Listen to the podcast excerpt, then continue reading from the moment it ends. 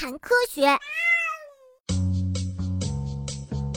引起腹泻的讨厌鬼，另类大肠杆菌。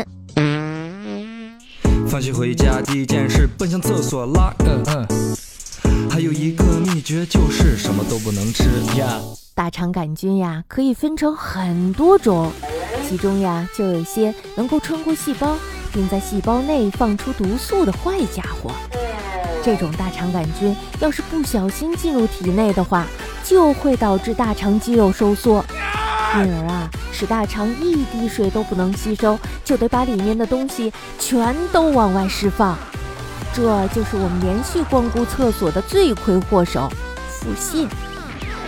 如果伴随着腹泻还有腹痛和呕吐，这就说明是食物中毒了呢。能够治病的大肠杆菌，我们称之为病原性大肠杆菌。在夏天。到处传播的肠出血性大肠杆菌也属于病原性大肠杆菌。从这个名字，我们不难猜出，这种大肠杆菌会引起腹泻的同时，还会导致血液的排出呢。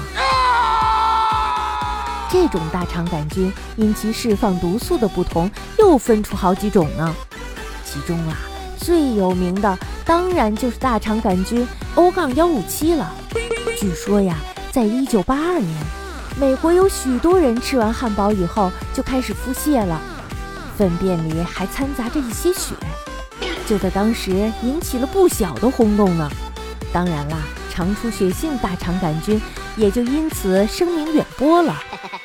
这些家伙常常被偷偷地藏进食物里，或者直接在食物里投放一些毒素来侵害我们的身体。当然。他们也可以通过病人之间的传播来危害我们呢。